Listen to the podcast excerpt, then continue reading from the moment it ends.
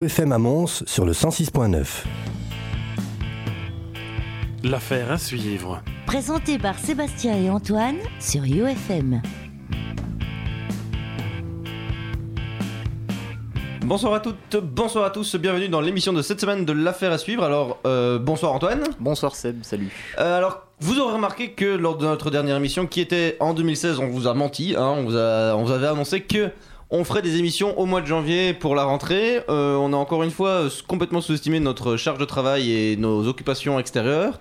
Et donc, euh, ça a pris un peu de retard. On a eu quelques problèmes avec les disponibilités du studio. Et donc, nous voilà seulement maintenant. Alors, la prochaine fois qu'on vous dit on enregistre pour la semaine prochaine, ne nous croyez plus. Et écoutez sur UFM le mardi à 17h pour en avoir le cœur net. Nous accueillons aujourd'hui Ludo, hein, pour changer. Bonsoir. Alors, c'est Salut. avec lui qu'on s'était quitté il y a deux mois. On se retrouve. euh, En fait, il a, pas, il a pas bougé du studio, il a dormi là. Non, ouais, je, je, je campe là et je- j'attends comme un- une pauvre âme en peine, tu vois, comme un chien, j'attends derrière la porte que vous reveniez faire une émission. Mais voilà, on a pris un peu de temps, je suis désolé Ludo. Alors, euh, de ce fait, en fait, ça fait euh, longtemps qu'on n'a pas euh, craché sur les politiques et le, jour- et le capitalisme. Enfin, non, ça fait pas longtemps qu'on l'a fait, mais ça fait longtemps qu'on l'a pas fait à la radio. Et donc, euh, aujourd'hui, on va faire une Ils ont pas émission. voulu de moi à la première. Ah, c'est triste pourtant. Ouais, parce que je m'étais proposé et tout, ils ont dit non. ça- Un postule sur France Inter. Oh non, non, je suis bobo. Alors, euh, donc, euh, on va faire, donc, comme je vous le disais, une émission un peu plus euh, politique. Enfin, un peu plus que d'habitude, je sais pas si. Non, pas plus que d'habitude. Juste ici, c'est c'est officiel, c'est Voilà, assumé. voilà, c'est ça. Ici, c'est officiel, c'est assumé. Et donc, c'est moi qui Si ouvre. j'étais toi, je dirais rien à ce sujet. Je laisserai les gens se faire une idée. Tu as raison. Alors je vais ouvrir le bal et donc euh, je vais vous parler de- d'un concept en fait. Et le concept en question c'est euh, le revenu universel. Alors euh, est-ce que vous savez ce que c'est? Question rhétorique parce que je vais de toute façon l'expliquer aux auditeurs. Ouais, non, plus ou moins. D'accord. Antoine sait probablement ce que c'est. Ouais. Merci, merci Antoine. Alors donc pour ceux de nos auditeurs qui ne savent pas, même pour ceux qui savent en fait, euh, le revenu universel en fait c'est un revenu de base, une allocation universelle, revenu citoyen, salaire universel, on peut l'appeler euh, de manière différente. Et donc en fait, bah, c'est à peu près identique dans tous les cas forcément. En fait c'est verser à tout citoyen un revenu mensuel fixe, sans contrepartie, qui serait suffisant pour subvenir à ses besoins élémentaires, donc le logement, la santé et l'alimentation. Et donc cette somme serait cumulable avec d'autres revenus, comme par exemple les salaires. Alors la question qu'on peut se poser quand il s'agit d'attribuer euh, un, revenu identique à un, un revenu mensuel, ben, c'est quel montant en fait? Et donc en fait, ben, ça c'est un peu euh, à l'appréciation de tout un chacun, c'est euh, les, les montants proposés varient selon évidemment les modèles que l'on envisage, les pays que, dans lesquels on envisagerait d'im- d'implanter ce genre de choses, parce qu'évidemment les niveaux de vie sont variables, les seuils de pauvreté sont des paramètres qui rentrent dans la définition, définition de la somme à allouer, et ils varient évidemment d'un pays à l'autre. Et donc, il y a pas mal de politiciens qui, qui défendent ce modèle, et donc ils ont vraiment proposé toutes sortes de sommes qui vont de 230 euros, alors je ne sais pas comment on peut subvenir à ses besoins alimentaires en avec 230 euros par mois, mais bon voilà, à 1200. Alors, plus récemment, en fait, le socialiste, le candidat à, à l'élection présidentielle française, socialiste Benoît Hamon, qui est un partisan du, du revenu universel, proposerait euh, entre, idéalement entre 600 et 750 euros, mais on pourrait commencer éventuellement autour de 450 euros, ce qui est déjà euh, raisonnable. Alors, le but de tout ça, évidemment, c'est, euh, pour, ceux qui, défendent ce, ce concept, en fait, la mise en place de cette allocation, en fait, elle permettrait à moyen long terme d'effacer les inégalités entre les citoyens et donc d'éradiquer la pauvreté. Alors donc théoriquement, tout le monde, de la naissance jusqu'à la mort, peut en profiter. Bon alors les modèles diffèrent bien évidemment. On peut établir des différences selon l'âge. Évidemment, peut-être que les, besoins alimentaires pour un enfant ne sont pas les mêmes que les besoins alimentaires pour une personne âgée. Et donc, on peut éventuellement adapter en fonction de ça. Et donc, euh, par exemple, euh, un endroit où ça a été testé, c'est en Finlande. Et en Finlande, les mineurs, les mineurs n'y ont pas droit. Et donc, en fait, en Belgique, les plupart des modèles établiraient une différence de revenus entre les mineurs et les adultes, mais pas entre les femmes et les hommes. Et donc euh, ça c'est très très bien parce que euh, vous êtes- vous n'êtes pas sans savoir que évidemment à l'heure actuelle l'égalité salariale homme-femme n'existe pas. Et donc du coup, euh, Les femmes travaillent. merci Ludovic. Euh, donc voilà. Alors certaines personnes, pour l'anecdote, j'ai discuté avec des personnes de notre âge qui sont persuadées, qui sont de sexe féminin et qui sont persuadées que l'égalité homme-femme au niveau des salaires ça existe. Je trouve, je trouve ça terrifiant, je trouve ça effarant.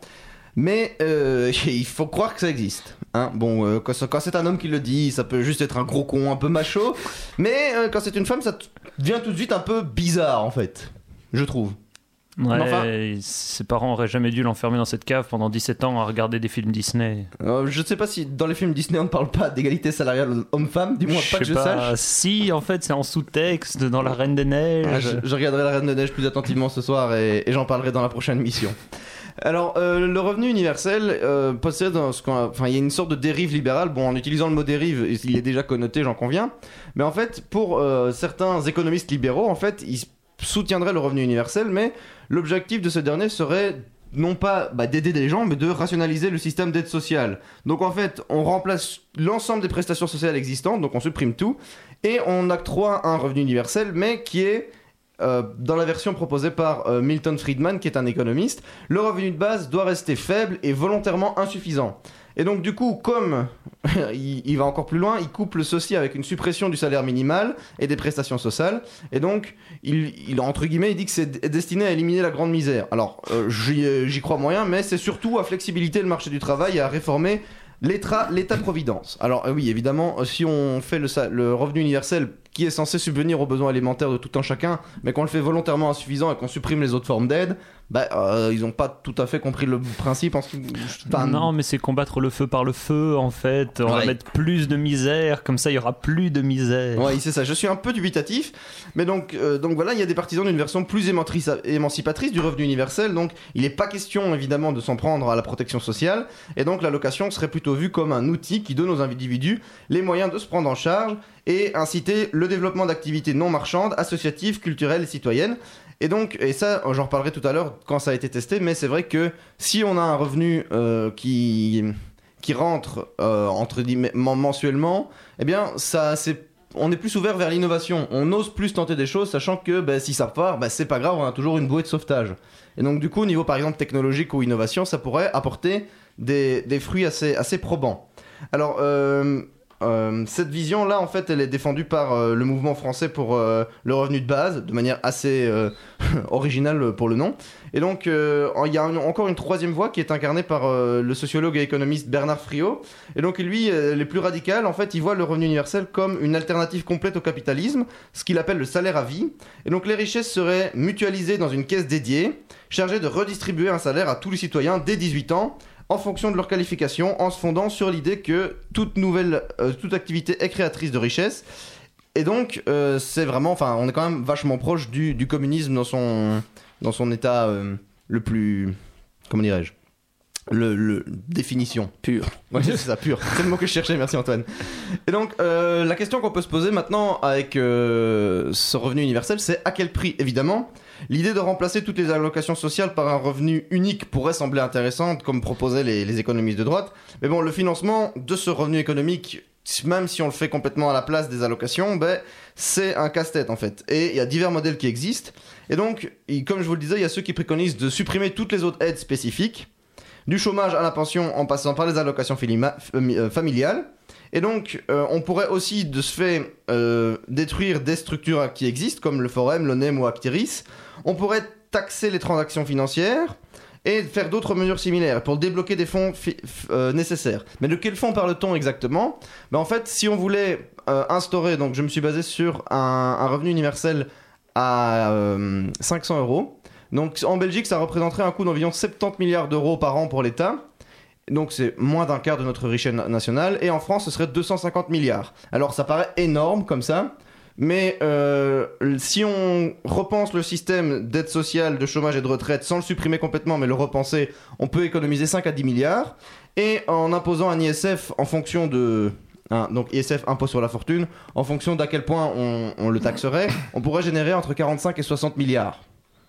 Donc du coup, il y a des économies à se faire à ce niveau-là. Au niveau politique, en Belgique, il y a pas mal d'économies à faire aussi, parce que encore une fois, nos politiciens, euh, vu leur nombre et leur, euh, j'allais dire compétences, mais ça c'est un jugement de valeur, je ne vais rien dire, euh, nous coûtent assez cher, donc on pourrait effectivement faire des économies là-dessus. Et il y a pas Tu mal veux dire d'autres que choses. 12 mecs pour faire le même boulot, c'est trop? Ouais, c'est ça. Mais, Ah ouais. mais bon. Ça, ne- ce sera le sujet sans doute d'une de mes autres chroniques. Et donc, euh, est-ce que la question qu'on se pose, c'est ouais, mais c'est utopique, ça. est-ce que ça a déjà été testé? Eh bien, la réponse est oui. En Finlande, j'en parlais tout à l'heure, ça a déjà été testé et ça marche très très bien. En Alaska, c'est une version alternative de ça qui a été euh, qui a été testée. Alors, pour information, en Finlande, je crois qu'ils reçoivent un truc comme 630 euros. Et en Alaska, en fait, ce sont les revenus pétroliers de l'Alaska qui sont redistribués entre tous les citoyens de l'Alaska. Donc c'est pas vraiment un revenu universel au sens où on l'entend, mais c'est quand même une redistribution euh, de fonds entre les habitants. Alors, euh, le Brésil a inscrit le revenu universel dans sa constitution comme un idéal à atteindre, mais on en est encore loin. Alors, on peut, euh, il y a certaines critiques qui sont adressées au revenu universel, notamment le fait qu'il soit utopique et coûteux. Bon, ça, c'est difficile d'aller contre. Et donc, en fait, le dispositif, ce dispositif pour ses opposants encouragerait l'oisiveté, alors que là où ça a été testé, on a montré que c'était pas vrai. Il généraliserait l'assistance et mépriserait la valeur du travail. Alors, euh, ça fait très mal à mes oreilles, mais ce sont les arguments qui sont avancés. Déjà, la valeur du travail, ça fait mal aux oreilles. Oui, oui, je trouve aussi. Mais ça, c'est encore une fois, c'est c'est personnel. Je ne fais qu'énoncer les critiques que, que certains lui adressent. Par contre, une critique que j'ai entendue et que je vais me faire un plaisir de démolir, c'est. euh, certains disent que ce genre de système va à l'encontre de la méritocratie, qui est pourtant si bien établie depuis des décennies. Alors, euh, moi, je veux pas dire, hein, mais euh, la ménagère, notre ménagère de moins de 50 ans préférée, qui trime 40 heures semaine pour nourrir ses trois enfants, elle est, c'est vrai qu'elle est beaucoup moins méritante qu'un PDG qui gagne 200 fois plus et qui est PDG parce que papa était PDG. Évidemment. Ou bien euh, le. je- je- j'en perds mes mots. Ce même PDG qui, évidemment, aurait au- n'aurait aucun scrupule à renvoyer notre, euh, notre ménagère préférée pour des raisons économiques. Alors c'est vrai que lui, le politicien qui fait voler sa montée des négociations, il aura plus de mérite que le jardinier qui se tue à la tâche. Et bah, le footballeur professionnel qui, fondamentalement, n'a pour lui, il sait taper dans un ballon. hein, il faut bien, hein, et qui gagne. Il y a des joueurs qui gagnent 250 000 euros par semaine pour jouer, pour taper dans un ballon. Ben, euh, il, a beaucoup plus de mérite qu'un professeur qui supporte des adolescents difficiles dans des classes complètement surpeuplées. Donc, euh, je ne veux plus jamais entendre cet, argument de la méritocratie. Ça n'existe pas. Alors, euh, hein, bon.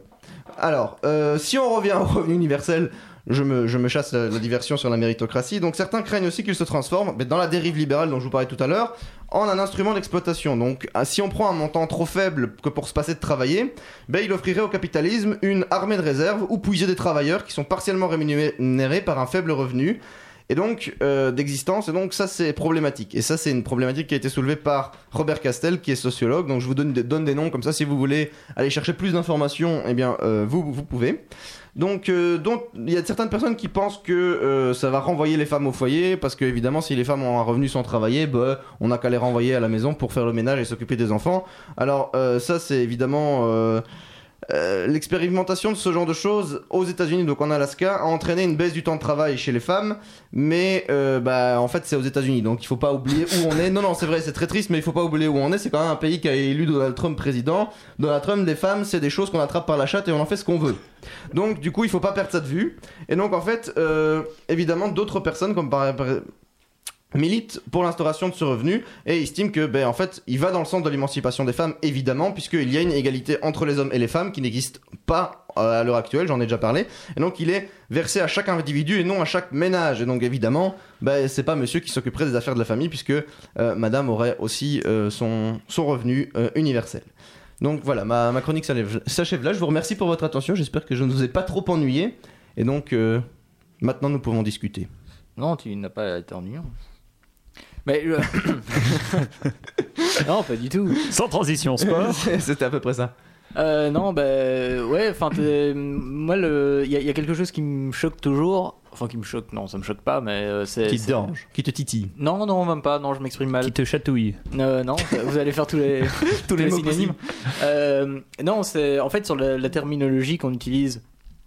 Parce qu'en fait, euh, quand on dit euh, revenu universel ou revenu de base, euh, finalement, ce qu'on sous-entend, c'est qu'on ne remet pas en cause euh, le système euh, du salariat.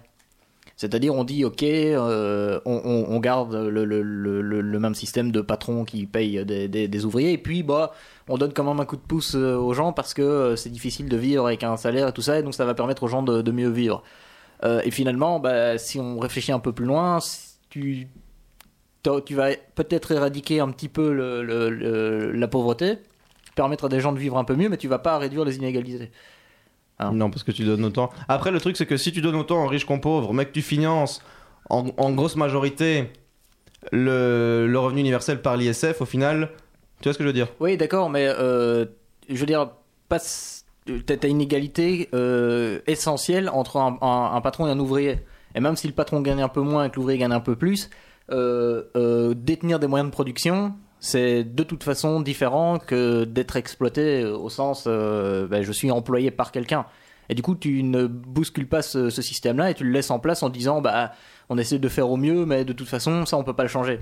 Et dans une proposition comme, euh, comme Frio, euh, celle de Bernard Friot, il, change complètement ça. Et ce qui est intéressant, c'est qu'il il- ça se ressent au niveau des, des- mots qu'il utilise parce qu'il parle de salaire à vie. Et le mot salaire est important parce que le, le- salaire, ça veut bien dire que c'est en, en échange d'un de, de, travail. C'est-à-dire que tu fournis une puissance de travail et qu'en échange tu reçois un salaire. Donc c'est pas juste on te file du fric parce que bah, t'es pauvre et on, on va essayer de t'aider. C'est vraiment on considère que tes activités, même si elles ne sont pas considérées comme utiles au sens capitaliste du terme, c'est-à-dire que tu ne sers pas à un patron pour euh, fabriquer de la valeur, bah, c'est quand même utile à la communauté parce que tu peux t'investir dans des, dans des organisations, parce que tu peux euh, tout simplement euh, aussi euh, consommer, donc apporter quelque chose à l'économie, et que c'est en échange de ça qu'on t'offre, enfin qu'on ne t'offre pas justement, c'est que c'est une, juste contrepartie.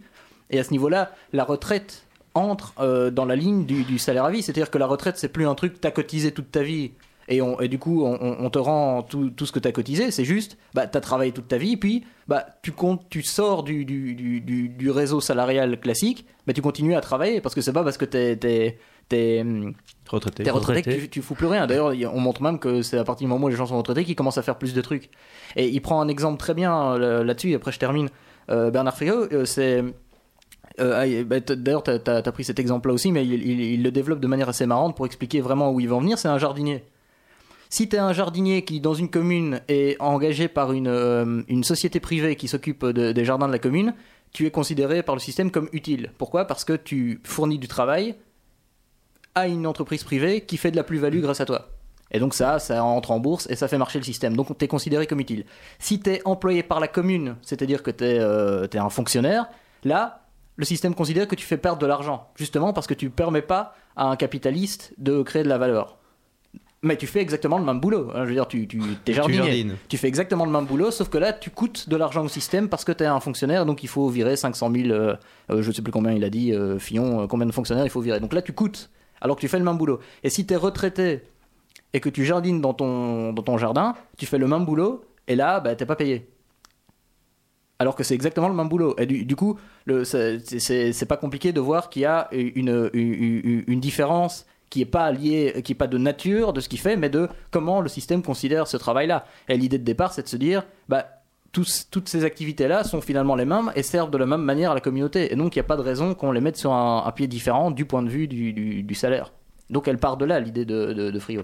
Non, mais je, je suis d'accord, je présentais juste euh, Non, tout ça je- de manière générale. Mais j'apportais, enfin, ça, ça- Non, mais c'était une précision euh, intéressante. Euh, c'est vrai que la version de, de Frio euh, est, est intéressante et du coup, euh, Enfin, j'invite tout le monde à, à- à- à se renseigner. Ouais, il fait, il, il y a des conférences trouvables de, de lui sur internet, c'est toujours sympa Mm, à aller voir. Ouais, c'est ça. Et pour ceux plus, qui, sont, ceux qui sont un peu plus néophytes, dans le programme de Benoît Hamon pour les présidentielles, il explique comment et pourquoi euh, le salaire, univer- le revenu universel. Ouais, lui, c'est un revenu universel. Ouais, oui, mais du coup, c'est déjà. euh, Bah, c'est un socialiste aussi. voilà. Donc, du coup, euh, non, mais c'est, c'est déjà- honnêtement, c'est intéressant à lire. C'est. Euh, Bah, je sais pas, j'ai pas. Mais voilà, je, je t'invite à le Bah, faire. je vais aller, je, je sais pas. Non, tu le feras pas, mais. Alors, Ludo, euh, peut-être euh, un mot de la fin avant de peut-être proposer une petite pause euh, à nos auditeurs? Merci. Ouais. Non, c'est si tu- sans, sans non, c'est obligation. vrai que j'ai hein. pas. Sans preuve. Voilà, c'est ça, sans obligation. Non, c'est vrai que j'ai- pas dit grand chose. Je pense que d'ailleurs ça va s'é- ça va s'étendre euh, à, à la suite de à la suite de l'émission parce que quand il s'agit de politique, j'ai tendance à me mettre un peu en retrait. Mais euh, bah, personnellement, j'ai appris deux trois trucs sur le sur le salaire le salaire ou revenu ou fric universel. Et c'est vrai que bah, par exemple, je connaissais pas l'exemple du jardinier, mais je trouve qu'il est très parlant. Oui, Du effectivement. coup, c'est c'est bien, donnons de l'argent aux gens. Enfin, Merci. je veux dire, nous on peut pas, mais si on pouvait, il faudrait le faire. Merci Ludo. Euh, Qu'est-ce que tu nous proposes comme musique pour les auditeurs, euh, Antoine, pour se détendre un peu avant de passer à la suite? Euh, Je propose Zabriskie Point. Très bien. C'est un groupe de punk français des années 90.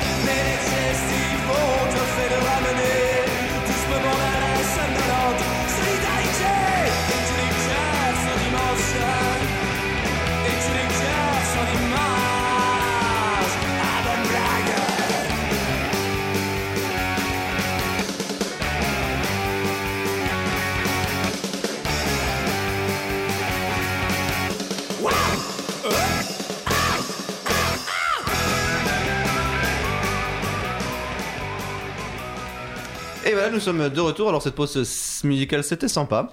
Ah, Euh, bah, voilà, merci. C'est rare que tu me dises que, Ouais, mais que je justement, choisis bien. que c'est co- comme ça m'a plu, euh, je le dis, je sais que ça, je savais que ça te ferait plaisir. Merci. Tu as quelque chose à nous dire, Antoine? Euh, oui, quelque chose d'assez difficile. En fait, il faut que je vous fasse une, une confession. Ah bon? Ouais, ouais, je me sens assez mal. Je dois même vous dire que j'en ai honte. Euh, c'est que je regarde la télé. eh ouais, je sais, ouais. Ça sent pas du tout le truc répété pendant la pause. Meilleur jeu d'acteur qu'on a jamais vu. Ouais, là, continue, ouais. continue, Antoine. Ouais, vous êtes très bon là sur ce coup-là. Et après, on dirait que je suis long, mais c'est parce que vous, vous me bloquez. Bien sûr. Bah oui, non, mais on est en 2017 et je regarde encore la télé. Alors que tout le monde a arrêté, tout le monde regarde des trucs sur internet, bah moi je continue à, à mon petit niveau, euh, complètement déchéant en fait. Vous êtes en droit de vous demander pourquoi, parce que qu'est-ce que ça a de bon de voir toujours les mêmes têtes, dire les mêmes choses sur les mêmes chaînes à la même heure? Parce que sur internet vous choisissez quand vous regardez vos trucs, là c'est à, à heure fixe. Bah ça a probablement rien de bien, mais euh, c'est une espèce de réflexe, euh, je peux pas faire autrement. Mais en fait, euh, c'est plutôt cool parce que parfois je tombe sur des choses formidables. Formidables, mettez des guillemets. Des émissions inventives, intelligentes, sérieuses, drôles et pertinentes. hein. En fait, c'est vraiment génial la télé parce que ça vous donne vraiment une impression de cohérence. Tout est parfaitement cohérent. Quand on regarde la télé, le monde vous apparaît comme connu et prévisible. Et la raison de cette impression est tout à fait simple, c'est que tout va dans le même sens. Vous avez un flux intense et continu d'informations qui vous certifie que le monde est bien comme ça et qu'il n'y a pas de raison que ça change. Et puis, bah, comment vous pouvez douter de ce qu'on vous dit vu qu'il y a même des images qui le prouvent Donc c'est une activité rassurante de regarder la télé. Et il y a même des moments où on se dit, bah quand même, il n'y a plus rien qui va droit, il y a des armées de spécialistes euh, de tous les domaines qui viennent vous dire de vous calmer, parce que ça va, euh, tout ça est facilement explicable, tout va bien, euh, tu peux te recoucher sur tes deux oreilles et reprendre tes activités normales. Mais il le, il le maîtrise super bien cet, effet chauffant. On vous, montre de- on vous montre des images horribles, on vous dit ouais, guerre, euh, du- des morts, du sang, des enfants qui pleurent dans des pays lointains. Et puis paf, bah, vous avez François Hollande qui vous dit bah ça va aller. Et sur le plateau, vous avez des experts de la guerre, du sang et des enfants qui pleurent, qui confirment. et, et ça, ça vous évite euh, une crise d'angoisse. Et franchement, ça c'est plutôt cool. Et du coup, au début de l'année, enfin en fait en septembre, parce que euh, le vrai début de l'année pour les gens normaux, c'est pas janvier, c'est septembre. Et c'est le cas à la télévision, bah, je me suis dit, on a beaucoup dit du mal et euh, je vais essayer de leur donner une, dernière chance, vous voyez. Et donc, il y a eu la nouvelle euh, émission euh, politique de notre cher service public belge. hein. Vous savez, le fameux truc du dimanche, bah, ils en ont fait une, une dernière. Et du coup, je me suis dit, je leur donne une chance, mais juste pour rire, je me fixe une règle. Une règle débile, ok, mais pour pimenter le truc, je me, je me la donne quand même. Et je me suis dit, bon, allez, je leur laisse une dernière chance. Mais dès que quelqu'un passe, parle du fait que la croissance est nécessaire pour l'économie, je me casse. Donc j'instaure une nouvelle de, une sorte de nouveau point Godwin et une fois que la limite est dépassée, bah, il y aura, comme je sais qu'il y aura plus rien de pertinent qui sera dit, bah, je me barre. C'est Bah, quoi un point Godwin Excuse-moi. Je- Ok, le point Godwin, c'est euh, le truc qui dit que sur internet, à chaque fois que tu discutes d'un truc euh, et que des gens se disputent, à un moment donné, il y en a un qui va faire référence aux nazis.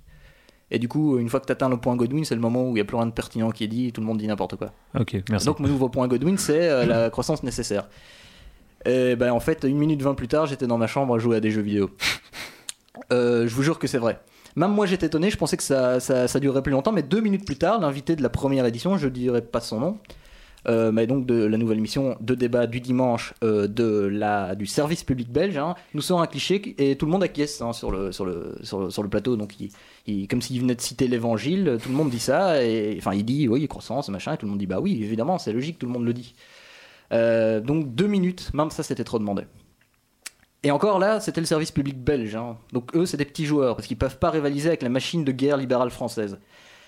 Parce que là, c'est vraiment. Ces mecs sont des, sont des génies. Vous imaginez des journalistes de droite, du genre euh, L'Express, Le Monde, Le Figaro, des directeurs d'instituts de sondage et des experts à la con sortis des grandes écoles françaises, tous sur le même plateau au même moment. Et là, c'est vraiment le saint graal de la télévision.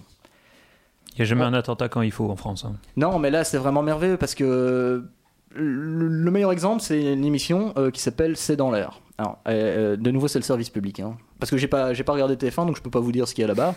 Mais donc, service public, euh, France 5, euh, français. Je suis même pas sûr qu'il y ait des émissions de politique sur TF1, tu sais. Ouais, bah bon, donc voilà. Et Il donc y en là, a, mais tu peux pas les distinguer des autres. Ah ouais, d'accord. et là, j'ai bah, j'ai marqué deux, deux moments qui étaient vraiment super cool. Alors, je, je partage avec vous parce que je- je- j'ai envie que vous soyez de bonne humeur. Donc, le premier, c'est bah, c'est les élections américaines. hein. donc, euh, Trump est élu et tout le monde euh, tremble hein, bah, parce que personne s'y attendait. La, la semaine d'avant, ils étaient sur le plateau pour nous dire il sera pas élu. Donc là, il est élu, tout le monde flippe. Et c'est quelques jours après son investiture, il commence à prendre ses premières euh, décisions et ils font une émission euh, pour analyser ses premiers choix. Donc sur le plateau, il y a qui? Bah, Il y a des journalistes du Figaro et euh, des experts, hein, enfin comme d'hab, en gros. Des experts, il y a des guillemets autour d'experts, des États-Unis. Donc c'est-à-dire un gars qui vient de sortir un bouquin sur la fonction présidentielle aux États-Unis et un autre gars qui est vaguement lié à l'ambassade des USA en France. Donc peut-être, j'ai l'impression qu'il avait sorti aussi un bouquin il y a pas longtemps parce que j'ai comme l'impression que tous les mecs qui vont à, à- cette émission-là viennent de sortir un bouquin. euh, du coup, ils viennent faire leur promo et euh, bon, euh, déjà là, je commence à trouver que ça commence mal. Mais bon, allez, on est fair play, on leur laisse une chance, on sait pas encore ce qu'ils vont dire, ça se trouve, ils vont dire des trucs intelligents sur le nouveau président et sur ses choix, faire une analyse politique, parce que c'est pour ça qu'ils sont payés, et puis euh, c'est pour ça qu'on a choisi de zapper sur France 5 aussi. Et donc pendant 30, 30 minutes, euh, et c'est la moitié parce que l'émission dure une heure, on ne parle que d'une chose, la personnalité de Donald Trump. Donc pas un mot de politique, on fait que ressortir les anciens trucs du genre il est pas sympa, il est populiste, il est dangereux, il est égocentrique, et puis machin, et il aime pas les femmes, euh, il les traite comme des objets, et puis on connaît tout ça, et on voudrait du signifiant. Déjà, là, moi je commence à m'énerver, je me dis, mais est-ce qu'ils vont parler de politique? Parce que tout ça on connaît. Mais au bout d'une demi-heure, bah là, ils finissent par se décider, ils commencent à parler de- de politique, hein, vraiment, et là, toutes leurs analyses combinées, ça tient en deux mots populisme et isolationnisme. Et ouais. Donc invariablement, les réponses sont les mêmes. Il veut faire un mur à la frontière mexicaine, bah, c'est parce qu'il est méchant et raciste. Ses avis sur le Brexit, bah, il est méchant et raciste. Et il fait euh, un tout petit peu quand même peur à des entreprises multinationales et il sauve un tout petit peu, mais quand même, d'emplois aux États-Unis. Bah, c'est pas grave, parce qu'il est raciste, con et méchant, donc on s'en fout de ce qu'il fait, c'est forcément mal. Donc en plus, au passage, j'en profite pour, vomir sur ceux qui en Europe disent des trucs différents, mais qui pourraient ressembler si on est un peu con, et visiblement c'est leur truc, genre ah ouais, mais Montebourg c'est un peu ce qu'il dit, il veut sauver des emplois, il est un peu protectionniste, du coup, euh, bah euh, si je vous suis bien, il est forcément populiste, raciste et méchant. Bah apparemment ouais, donc Montebourg, Mélenchon, Le Pen, Trump, vous les mettez tous dans le truc, vous fermez boutique, il y en a marre, j'entre chez moi, je prends des vacances, je m'isole dans une pièce noire, je m'enfonce un tournevis dans les oreilles, je balance un pavé dans ma télé, il faut que je fasse quelque chose, je sais pas quoi faire. Mais là je peux plus écouter ça. Mais sur le plateau, là, eux, ils vont bien, ils sont sympas, ils acquiescent, ils font des petites blagues, euh, ils remettent une couche de, leur promo de leur livre, et puis bah, chacun rentre chez soi. Qu'est-ce que j'ai appris? Bah, Pas grand-chose, en fait. Mais il y a, euh, à propos de Trump, il y avait encore un, truc qui était complètement fou, et là, euh, c'est sur le, dans le JT d'RTL Belgique. Ok, donc c'est pas mon habitude de regarder. Ce jour-là, j'étais devant ma télé. C'était plus pitoyable que d'habitude encore, parce que là, de nouveau, on parle de Trump et on parle de sa signature. Je sais pas si vous avez vu ça. Donc le, le gars a une signature un peu bizarre. Ouais, j'ai vu passer un truc là-dessus. Et donc, euh, pendant de longues secondes, on le voit en train de signer. Donc, le- le- la, grande la plus grande partie du, du, du- du truc, c'est qu'on le voit signer des machins, puis il montre sa signature euh, euh, au- à, la caméra, l'air un peu fier d'avoir une signature un peu bizarre. Et puis, bon, on interroge une graphologue. Donc, rappel, euh, la graphologie, c'est étudier la personnalité de quelqu'un à travers son écriture manuscrite. Et en gros, tous les scientifiques et les psychologues du monde s'accordent pour dire que c'est n'importe quoi. Mais bon, il faut bien remplir une demi-heure de, de JT sur RTL, donc on interroge une, graphologue, on voit le gars qui se rend chez elle, on, lui donne un exemplaire de la signature de Trump et on lui demande si elle peut analyser le comportement de Donald Trump à partir de sa signature. Et donc là, elle fait son petit jeu, genre, elle dit oui, vous voyez, c'est pique, ça montre que c'est quelqu'un d'ex- d'exigeant et d'imposant, il se laisse pas marcher sur les pieds, il aime se donner en spectacle. Donc en gros, pendant deux minutes, elle nous ressort tous les poncifs sur Trump qu'on entend jour et nuit depuis des mois. Sauf que elle, c'est une scientifique elle a vu ça à partir de son, de son écriture. Donc merci Madame Soleil. À la fin du reportage, euh, le journaliste il trouve quand même utile de nous dire, euh, un petit peu ironique, que la graphologie n'est pas une science exacte. Sans blague. Au même prix, il nous aurait dit, il aurait, pu nous dire que c'était encore plus drôle de, de quand même un petit peu et peut-être plus pertinent de montrer la signature à la fille sans lui dire qu'il avait écrit pour voir si elle devinait bien que c'était Donald Trump et pas un autre. Mais on est au JT de RTL, pas dans C'est pas sorcier, alors apparemment il faut pas trop pousser là-dessus. L'autre moment de gloire des gens à la télévision, c'était au moment du Brexit. Et là, c'était stratosphérique. Là, j'ai vu des choses merveilleuses. Donc la même chanson, toujours la même, la victoire des, populismes europhobes. Marine Le Pen est citée environ 134 fois par heure, mais c'est tous les eurosceptiques de droite et de gauche qui font le jeu du FN. Il faut pas faire le jeu du FN, mais on le cite quand même à longueur de journée. Donc évidemment, ça commence à faire chier. Mais bon, l'émission suit son cours habituel avec un seul axe d'analyse. Pourquoi les peuples d'Europe ne croient plus en leurs politiciens? Pourquoi ils écoutent les appels des gens qui veulent une désunion des peuples européens? Rien que ça, c'est drôle. Parce que dire ne pas être d'accord avec le schéma économique européen égale être raciste, xénophobe, être contre l'union des peuples, ça passe bien à l'antenne. Évidemment, personne n'est présent pour dire qu'il y a d'autres moyens d'être contre cette Europe libérale et qu'à force de bafouer les choix populaires, les politiciens européens ne font jamais que récolter ce qu'ils ont semé. Ah bah oui, mais un discours qui sort un peu de l'ordinaire, ça demanderait à être construit. Il faut un- une introduction, une remise en contexte, et ça, à la télé, on n'a pas le temps de faire. Par contre, dire ah, les méchants populistes, bah ça, ça va. Au moment où j'ai écrit cette chronique, euh, parce que bon, tout le monde a remarqué qu'on avait eu un peu de retard euh, pour enregistrer l'émission, bah c'était il y a longtemps du coup. Bah, j'en ai encore vu des belles, et là c'est vraiment le best-of de la nullité. Encore deux moments, deux grands moments en deux jours, c'était le week-end passé, coup sur coup, et donc vraiment pas une seconde de répit quand on regarde la télé. Vraiment, vous vous devriez vous y remettre, comme dans les années 2000. Bon, je vais faire le coup à l'envers, donc je vais commencer par la fin, c'est-à-dire euh, c'était samedi. Euh, samedi soir, l'émission de Ruquier, hein, donc le, talk show qui est vraiment passé par toutes les phases. Au début, c'était original, nouveau, inventif, puis ça est devenu caricatural, ridicule, pathétique, et maintenant, là, c'est vraiment, vraiment, vraiment devenu pitoyable. L'invité politique, parce qu'ils en invitent même un, hein, euh, il faut faire, euh, je sais pas, il faut vendre du truc, je, je sais pas trop, c'est bientôt les, élections, donc il faut que tout le monde soit, invité. Du coup, on invite Philippe Poutou, le candidat euh, NPA, donc nouveau parti anticapitaliste, le- le parti de Besancenot. Donc il est candidat à la présidentielle et on, l'invite parce qu'on est bien obligé vu qu'il faut inviter tout le monde. Donc on est absolument certain que le gars fera 1%. Donc on sait qu'il gagnera pas. Il est ouvrier et euh, parce qu'il bosse euh, dans une usine d'auto. Il est, il est pas habitué à parler à la télé. Donc on sait déjà plus ou moins comment ça va se passer. Et sur le plateau, vous avez une espèce d'ambiance bizarre. Il y a un mélange de condescendance et de sympathie avec un peu de pitié. Tout le monde se dit ah c'est un utopiste idéaliste. Alors on le prend un peu de haut, mais en même temps on a envie d'être gentil avec lui. Déjà là c'est énervant de les voir. On les voit sourire en coin sans le prendre au sérieux. Déjà là c'est énervant. Mais alors, à un moment donné, commence la véritable interview. Et euh, quand je dis interview, vous pouvez comprendre euh, l'audience du tribunal, parce que c'était plus à ça que ça ressemblait. Dès que ça commence vraiment, donc il y a un moment complètement surréaliste. Donc je vais pas du tout parler de la manière dont, dont on lui a dit que ce qu'il propose n'est pas réalisable, les utopies, blablabla, on sait ce qu'ils vont dire. Non, mais il y a eu vraiment un moment merveilleux samedi soir, vraiment meilleur que tous. Donc c'est Vanessa Burgras, c'est la journaliste de l'émission. Euh, elle veut poser sa première question qui concerne un point précis du programme de Poutou, c'est-à-dire l'interdiction pour les patrons de licencier. Donc c'est simple, c'est clair, on peut en discuter, mais l'idée, même pour un esprit simple, euh, est plus ou moins abordable. On dit au patron, ben, vous ne pouvez plus virer les gens. Vous comprenez ça?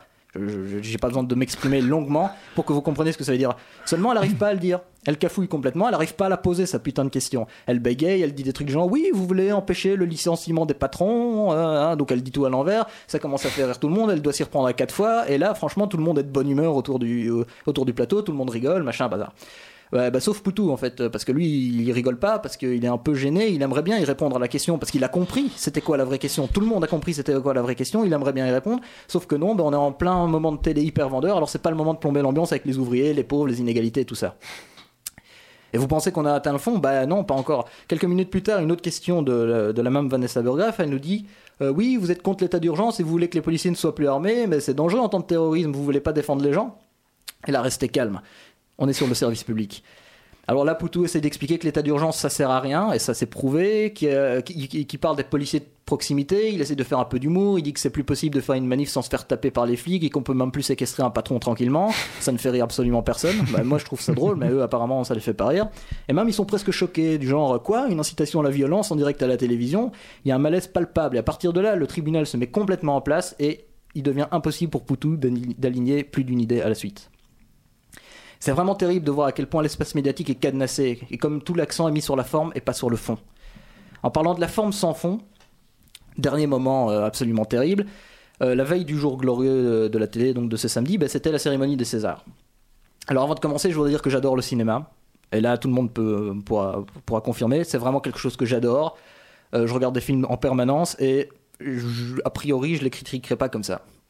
Mais bon, avoir à zapper sur Canal Plus pour voir une bande de bourgeois s'auto-congratuler, c'est quand même pas dans mes habitudes, donc ça commence par un petit malaise. Mais bon, je me dis quand même, euh, il faut le faire parce que, euh, parce que j'aime bien entendre parler de cinéma, tout simplement.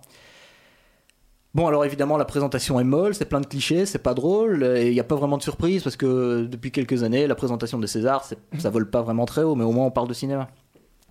Mais il y a quand même un moment étonnant et qui rattrape tout le reste. C'est au moment où euh, François Ruffin monte sur scène pour recevoir son César du meilleur documentaire. Donc c'est le mec qui a réalisé Merci Patron. Et donc il arrive sur scène, déjà en, chemise avec son t-shirt dessus, qui, ce qu'il fait depuis quelques temps, depuis, euh, depuis Merci Patron. Et là, il dit à peine merci, il commence directement en disant que les ouvriers d'une du- d'une usine Whirlpool vont se faire virer à cause de la, délocalisation et que tout le monde s'en fout, justement parce que ce sont des ouvriers, et que si c'était des acteurs, bah là, on entendrait plus parler de cette histoire-là. Et bah là, les gens se mettent à applaudir. Donc complètement euh, hypocrite, ou alors ils n'ont pas vraiment compris ce qu'il a dit, ou alors ils étaient juste gênés qui se disent bon on sait pas quoi faire, alors on va applaudir. Enfin, pendant quelques instants, je, reprends confiance, je me dis bah au moins il y aurait eu un moment pas trop nul, et euh, même s'ils ont réagi de manière pitoyable, au moins Ruffin a fait quelque chose de cool. Et donc là, bah, le reste de la soirée, euh, je, je me sens un peu mieux quand même, même si le reste est nul. Plus tard, il y a Georges Clooney qui reçoit un César d'honneur et il fait un discours digne d'une Miss France sur l'amour qui doit vaincre la haine du très méchant, très méchant Trump. Alors évidemment, on est d'accord, euh, ça vole pas très haut, mais bon, on peut pas vraiment lui donner tort. Euh, J'aime pas Trump, euh, oui, l'amour c'est mieux que la haine et c'est pas bien de construire des murs, mais quand même, admettez que ça vole pas très haut. Le lendemain, au, au JT, je dirais pas lequel, parce que c'est le service public belge, on annonce dans les titres une, une cérémonie des Césars très politique. Et là, je suis déjà content. Je me dis, on va voir les images de la veille de, de, Ruffin. On va dire, il soulève des questions importantes en, plein, en pleine cérémonie des Césars et il met, l'accent sur quelque chose de, grave dans la société. Sauf que je vous le donne en mille, on voit les images de Georges Clooney, pas celles de Ruffin. Donc voilà. Dire que la haine et la guerre, c'est pas bien, c'est faire de la politique. Par contre, parler au nom des ouvriers oubliés dans le champ médiatique, ben, je sais pas ce que c'est, mais apparemment pour eux, c'est pas de la politique. Alors comprenez-moi bien, je déteste l'idéologie nationaliste et soi-disant patriote de l'extrême droite. D'ailleurs, il faudrait qu'ils se mettent euh, clairement, euh, euh, qu'ils se mettent d'accord sur le vocabulaire qu'ils utilisent parce qu'on comprend plus rien à ce qu'ils disent. Et ça, que ce soit français ou pas, Eux-mêmes ne comprennent rien à ce qu'ils disent, tu ouais, sais. je- c'est l'impression que j'ai fait. Donc qu'ils soient français ou pas, je suis pas d'accord avec eux, mais il faut qu'on arrête de les attaquer sur tout et n'importe quoi, parce qu'on ne fera rien contre l'extrême droite quand on va la stigmatiser et dire qu'ils sont méchants et racistes. Ça, ça sert à rien. Contre ces gens-là, il faut des idées, il faut de la construction populaire, de la culture populaire. Et ça, on n'en voit aucune trace à la télé. Parce que c'est eux, avec leur rengaine libérale, qui font monter ce qu'ils appellent les populismes, avec leur pseudo-rationalisme et leurs raisons résonantes. La vieille chanson des extrêmes qui se touchent, on la connaît bien, et il n'y a plus qu'eux pour y croire. Méfiez-vous du système, mais méfiez-vous aussi de ceux qui se disent anti-système. Reprenez le pouvoir là où il se trouve, à petite échelle. Au populisme du droite, on peut opposer un populisme de gauche et éviter de brûler les idoles si c'est pour en reconstruire d'autres après. L'Europe est en train de mourir à l'Occident s'enlise, peut-être, mais bon, restez unis et bonne soirée quand même. Et je Merci, drop le Antoine. mic. Merci Antoine, Euh, c'était éloquent. Euh, c'est vrai qu'à la fin, en fait, je savais où tu voulais en venir parce que j'avais entendu parler de cette anecdote qui était, enfin, qui est scandaleuse, hein, La- laquelle? Bah, sur le- les Césars. Ah ouais, c'est incroyable. hein. Et Et euh, vraiment, quand j'ai vu Ruffin monter, au début, quand j'ai vu qu'il était nommé, je me suis dit, il va pas venir, il s'en fout. Puis quand j'ai vu qu'il était là, et qu'il gagnait, et qu'il arrivait en disant euh, vraiment ces trucs importants, j'ai trouvé ça cool. Après, euh, rebondir sur un des trucs que tu as fait. Tu parlais de l'émission politique où il ne parlait pas de la politique de Trump. En fait, le problème, c'est que faire une émission 100% politique sur Trump, c'est pas possible. Parce que il y a tous ces à côté qui font que c'est un gros débile. Donc, du coup, on devrait faire un, un mix people et politique, comme ils font très bien aux États-Unis, pour, euh, englober toute la totalité du personnage. Parce que l'aspect vraiment politique est très très faible, mine de rien. Ouais, je sais pas, mais on, peut quand même parler de, ce qu'il fait plutôt que de ce qu'il est. Et même si on n'est pas obligé de tenir deux heures à faire une émission, mais au moins à un moment donné clarifier, dire il fait des trucs, on est d'accord, on n'est pas d'accord pour telle raison, et arrêter de dire toujours les mêmes choses, qu'il est pas sympa, ça va, on le sait, on, on est au courant que c'est un con, ça va. Est-ce que ça sert franchement de se le répéter tous les jours? Eh bien, pense pas. écoute, euh, moi je pense que justement peut-être que se le répéter sur tous les jours. Je sais plus si c'était en France ou en Belgique, mais en France ils ont peur justement. Ouais, bah les médias arrêtent pas de répéter que Marine Le Pen est méchante. Est-ce que ça l'a fait baisser dans les sondages? Non, mais c'est parce que Bah, l'électorat voilà. de Marine Le Pen n'est pas à ça près. Encore une fois, il y a eu cette histoire de hum, comment dirais-je? Avec Fillon, avec euh, les emplois fictifs, Ouais, tout le monde lui en veut, personne n'en veut à Le Pen. à Le Pen, alors que c'est la même histoire, tu vois. Ouais, je suis d'accord, mais euh, il y a une représentation euh, dans les médias qui est pas, qui est, qui, qui n'est pas utile à, à, à opposer de la résistance, je pense, et qui même nous, nous dessert complètement.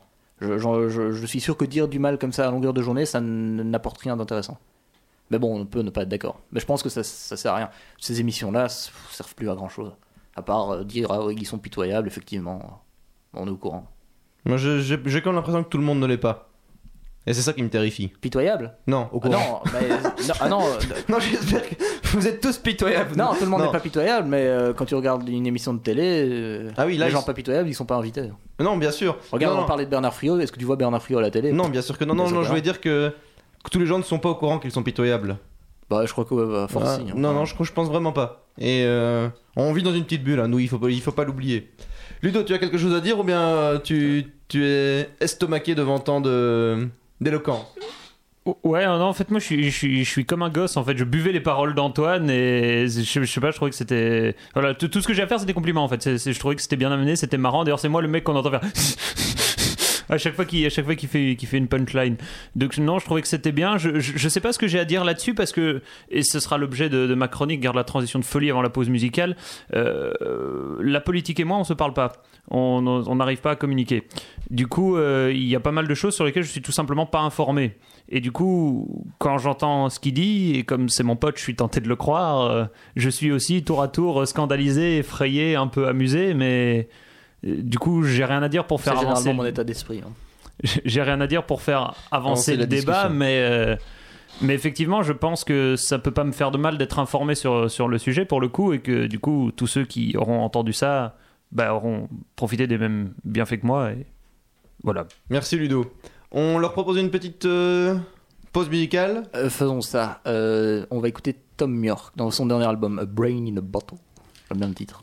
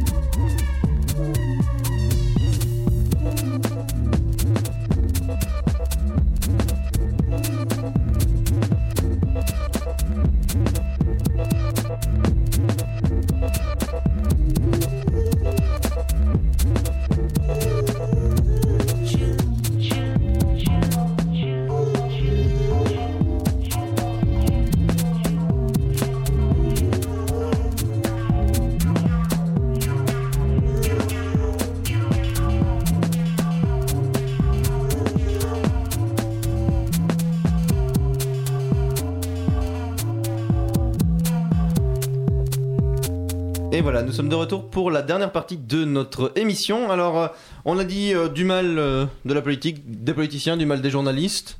On va pouvoir terminer en beauté avec euh, Ludo. Il nous a un peu teasé sa chronique et je t'en prie, à toi la parole. Ludo, tu n'as pas parlé beaucoup aujourd'hui. Voilà, ouais, tu non. trépignes d'impatience. Ah oui, c'est fou. Euh, oui, non, ben en fait, oui, moi, ma chronique pourrait s'intituler euh, Pourquoi je comprends pas la politique et pourquoi la politique me comprend pas? C'est- C'est-à-dire que, ben, en fait, comme je savais pas du tout comment commencer et que ça fait toujours bien de citer un auteur plus ou moins connu et que je cherche la page au moment où je parle, c'est pour ça que. Tu aurais peut-être dû- pu le faire pendant la pause Ouais, musicale. tout à fait, j'aurais tellement dû, mais en fait, euh, ben, je l'ai pas fait. Merci pour le professionnalisme.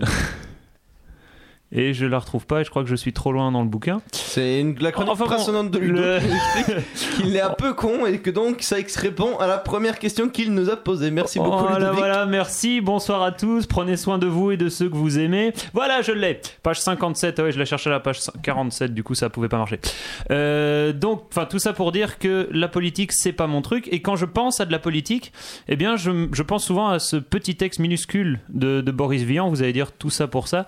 Il dit tout a été dit 100 fois et beaucoup mieux que par moi. Aussi, quand j'écris des vers, ici vous pouvez remplacer écrire des vers par quand je parle de, de politique, c'est que ça m'amuse, c'est que ça m'amuse, c'est que ça m'amuse et je vous chie au nez. Quand je pense à de la politique, je me dis soit, soit, enfin, soit on en parle, soit on n'en parle pas. Mais si j'en parle, j'ai toujours l'impression de me dire, bah, faut juste le faire parce que c'est drôle, parce qu'un mec a dit un truc euh, qui était qui était pas intéressant ou qui Oh, était un peu de la... ici, hein. Oui, mais je veux dire, après, quand on, quand on parle de politique, je sais pas, il y, a un peu cette espèce de, pseudo-obligation morale, en tout cas, quand c'est, je sais pas, dans des, dans, des, dîners de famille ou des choses comme ça, on a l'impression qu'on dit un truc sérieux. On est en train de. On en train de parler de politique quand même, on est en train de parler de ce qui se passe dans le monde, de, de ce genre de choses. Et je sais pas, je me sens toujours un peu démuni vis-à-vis de ça parce que je me dis avoir un avis, ok, dire ah mais oui mais c'est un sujet important, il faudrait faire ça, il faudrait faire ça, ok, sauf qu'on le dit et après on, en tout cas les gens qui en parlent entre nous lors des dîners de famille et tout, on le fait pas du coup, à quoi moi en parler? Ajouter à ça le. Ouais, ma chronique. Je regarde Sébastien qui regarde, genre, ça y est, la chronique est finie. Mais en fait, plus ou moins, parce que. Enfin, quand je, quand je pense à. Et je crois que ça, je crois que ça s'entend parce que j'ai un débit infiniment moins fluide que d'habitude. Quand j'essaye de, penser ou de parler politique, j'ai une espèce de blocage qui se fait en fait. J'ai l'impression que c'est un truc qui est totalement déconnecté de, de ma réalité. Et je me dis que c'est terrible, parce que dans un sens, euh, c'est un manquement de, de ma part. Dans le sens où. Enfin. Voilà, et là, on, retourne, on retombe sur un autre truc. C'est que je dis un truc et je me dis, non, si je dis ça, les gens vont mal l'interpréter. Parce que je me dis ici, j'ai l'impression que c'est totalement déconnecté de ma réalité. On parle d'ouvriers qui se font virer, c'est pas que je me dis c'est déconnecté de ma réalité, je m'en bats les steaks. C'est juste que là, par contre, euh, c'est plutôt c'est déconnecté de ma réalité dans le sens je me sens totalement impuissant. J'ai pas l'impression d'avoir la moindre emprise sur ce qui se passe. Et du coup, je me dis qu'est-ce que je peux faire? Et du coup, la meilleure chose qui me vient à l'esprit, c'est de penser à autre chose en fait. Si, tout le monde faisait comme ça, personne ne s'investirait. Bah Oui, c'est pour ça que je dis que c'est terrible, sauf que à titre personnel, d'ailleurs, je, vous avais prévenu, mais je, le dis aussi pour les auditeurs, cette chronique est une séance de psychothérapie sur les ondes et pas vraiment une vraie chronique sur la politique, parce que, euh, enfin, euh, voilà, personnellement, je, sais que cette, euh, à grande échelle, enfin, penser comme ça, c'est très néfaste, parce que du coup, alors, les politiques et les gens méchants, enfin, font, ce qu'ils veulent et personne dit rien, parce que tout le monde se dit, ouais, en fait, je peux, je peux rien faire. Bah, remarque, en parler, ça change pas non plus grand chose. Mais. euh, Ça défoule un petit peu déjà. Ouais, voilà, mais j'espère que dans l'émission, on t'a prouvé qu'on pouvait en parler sans être euh, sérieux et euh, en se prenant trop au sérieux en le disant. Ah oui, oui, non, j'étais pas, j'étais pas en train de démolir l'émission en elle-même, bien, non, c'est bien pas au ça, contraire. mais peut-être mais- que le- le- du coup, l'émission va te, va te pousser à le faire. Bah, bah, bah, peut-être, et si, et si jamais c'était le cas, ce serait, ce serait une bonne chose sur le plan personnel, et si jamais ça pouvait aider l'une ou l'autre personne de l'autre côté des ondes, ce serait, ce serait même encore mieux. Du coup, c'est plutôt, enfin, je sais pas, ma chronique peut prendre aussi la forme d'une espèce de message d'espoir, entre guillemets, sous la forme, euh, écoutez, si vous aussi vous avez l'impression que soit ça veut rien dire, soit euh, vous n'êtes pas assez intelligent pour le comprendre, peut-être ça peut s'arranger. Vous inquiétez pas, ceux qui en parlent, euh, ils sont pas plus Ils intelligents. connaissent pas non Et plus. ceux oui, qui en ça. font sont encore moins intelligents. Ouais. Euh, Enfin, Non. ouais. Oh, oh, ça dépend lesquels. hein. Ouais, ça- il y en a. donc, euh, donc du coup, c'est c'est ça. c'est- Cette, cette barrière-là, il faut oser la franchir. euh. C'est un tout petit pas. Voilà, mais en fait, mais je pense que c'est c'est un peu ça que je voulais essayer de, de faire passer au travers de, de cette chronique. C'est effectivement, et quand, parce que vous deux qui êtes un peu amateurs de, de ce genre de, de sujet un peu brûlant, euh, Nous quand, quand vous en, quand vous en parlez, vous en parlez bien, et des fois, euh, même, enfin là, à la radio, j'ai eu un peu de mal, mais quand on est rien qu'entre nous, des fois, je participe aussi, et ça me, enfin, ça me fait du bien, entre guillemets, de, D'interagir. sur ce genre de sujet. Du coup, c'est vrai que le résumé de ma chronique, ça pourrait être euh, si vous aussi vous sentez cette barrière, ne vous sentez pas seul, mais n'ayez pas peur de d'y aller. Après tout, ça, ça, a probablement été dit plusieurs fois, mieux ou même moins bien, parce que ça, dans la chronique d'Antoine, ça se sentait assez bien. Il y a des gens qui parlent très très bien, avec de gros guillemets autour de bien, de politique. Mais même si ça a été dit 100 fois, ma foi, pourquoi pas? Parce que c'est ça aussi qu'il y a dans le... Comme ça, je reviens sur, sur mon texte de départ. C'est ça aussi qu'il y, y a dans le texte. Et ça a été dit 100 fois, mieux que par moi. Mais moi, ça m'amuse, alors j'y vais. Et du coup, vous aussi, allez-y, n'ayez pas peur de- d'exprimer des opinions. Pour autant que... euh, Enfin, après, je pose des barrières, vous n'êtes pas obligé de les respecter. Mais pour autant que ce soit un minimum argumenté, pas juste répéter ce qu'on entend mille fois à la télé, du coup, euh, pas juste le dire parce que les gens le disent. Et aussi parce que ça, c'est, et je peux terminer là-dessus parce que je pense que j'ai à peu près fait mon temps, euh, sur le fait que quand on parle de, politique dans les dîners de famille ou des conneries comme ça, il y a toujours un moment où le tonton bourré tape du poing sur la table en disant non, toi ta gueule, maintenant ce que tu dis, c'est pas intéressant. Du coup, ouais, j'ai des tontons bourrés sympas. Du coup, n'ayez pas peur d'exposer vos idées, mais faites-le en pensant euh, à plusieurs choses, en pensant qu'il faut argumenter, parce que la personne en face de vous, si elle est déjà de votre avis, est-ce que c'est nécessairement intéressant d'en discuter avec elle Oui, plus ou moins, mais enfin se C'est ce complaire qu'on fait dans... ici. Hein. Oui, c'est ce qu'on fait. Antoine et moi, on discute assez souvent de politique alors qu'on est d'un avis assez similaire et du coup, on a des, des très légères euh, discordances d'opinion qui font que la discussion est quand même intéressante, tu vois. Ouais, c'est- nous, Et nous, du quand on en discute, on le fait jamais de manière sérieuse. On fait ça, comme tu le disais, parce que ça nous amuse. Et euh, autant dans ma chronique de tout à l'heure que dans celle de Seb, on n'a rien dit de vraiment nouveau, rien dit de très original. On s'est juste un peu défoulé en disant Ah bah une fois de plus, il y a ça. Donc tu vois, euh, Par contre, tu soulèves un point qui est intéressant, effectivement. Et ce, c'est un message que je vais passer aux auditeurs et à tout le monde. Quelle que soit votre opinion politique ou quelle que soit votre opinion tout court, quand vous discutez avec quelqu'un, même si la personne en face de vous, vous n'êtes pas d'accord avec ce qu'il dit ou ce qu'elle dit, même si c'est objectivement complètement con, prenez la peine de l'écouter. Voilà, c'est là que je voulais en venir et du coup je me suis, comme à chaque fois que j'essaye de parler de politique, de près ou de loin, et là c'était de loin, donc euh, je me suis un peu perdu en dithyrambique, mais c'était ça l'idée, c'était exprimer vos idées, argumentez-les, parce que ça sert à rien de juste dire c'est comme ça et pas autrement, mais faites-le dans, dans le respect de, de votre interlocuteur, voilà, de, de la personne qui, qui a en face. Tant que, mais après c'est difficile de définir clairement la frontière, ça pourrait faire une émission complète. Tant que ça touche pas à la dignité humaine ou à l'intégrité des gens, enfin parce que je veux dire, il faut écouter une personne jusqu'au bout. Maintenant, si elle dit oui, je pense qu'il faut brûler tel type de personne en raison de son Dieu, etc. Là, éventuellement, je verrais pas trop de mal à la couper, mais du coup, qui suis-je pour euh, dire à quel moment on peut ou ne peut pas couper quelqu'un? Tant que tu le fais poliment, il n'y a pas de problème. Tu le fais gentiment, tu dis écoute, je ne suis pas d'accord avec toi, je ne partage pas ton avis, je sens qu'on ne saura pas se mettre d'accord, alors je propose que soit on arrête de parler, soit on parle d'autre chose. Ouais, ça, ça me paraît, ça me paraît une bonne conclusion. C'est gentil, doux mais ferme. Il y a certaines personnes avec qui il faut être comme ça parce que, euh, comme je vous disais dans, dans mon anecdote de tout à l'heure, la personne qui de sexe féminin qui était persuadée que l'égalité homme-femme ça existait, j'aurais pu dire ce que je voulais, apporter tous les Mais ça chiffres que je pas voulais, fait son elle ne m'aurait jamais cru. Donc on a, on a coupé court à la conversation. Du coup, Et- voilà, franchissez la barrière, amusez-vous, chiez au nez des gens. Bonne soirée. Merci Ludo et donc du coup nous allons aussi couper court à cette émission. Nous arrivons tout doucement à la fin. J'espère que ça Ah, vous a plu. Ah, moi ça m'a plu. Oui, ça m'a plu beaucoup. Ah bah, Ouais, moi, tu j'ai- nous- moi, j'étais bien, mais j'étais plus spectateur qu'acteur aujourd'hui. Mais j'étais un spectateur très content. Ah ben, tu nous envoies ravis. Euh, normalement, on sera encore là la semaine prochaine. Deux Normalement, émissions de maintenant, on est suite, bon, là. c'est Byzance. euh, donc, On est euh, bon, là. donc on va essayer de, de- de se repartir sur un rythme hebdomadaire. On est bon. Nous vous remercions pour votre attention et affaire à suivre. Euh, salut à tous, à la semaine prochaine, donc normalement, et on, on va écouter Archive. Archive. salut. Hein.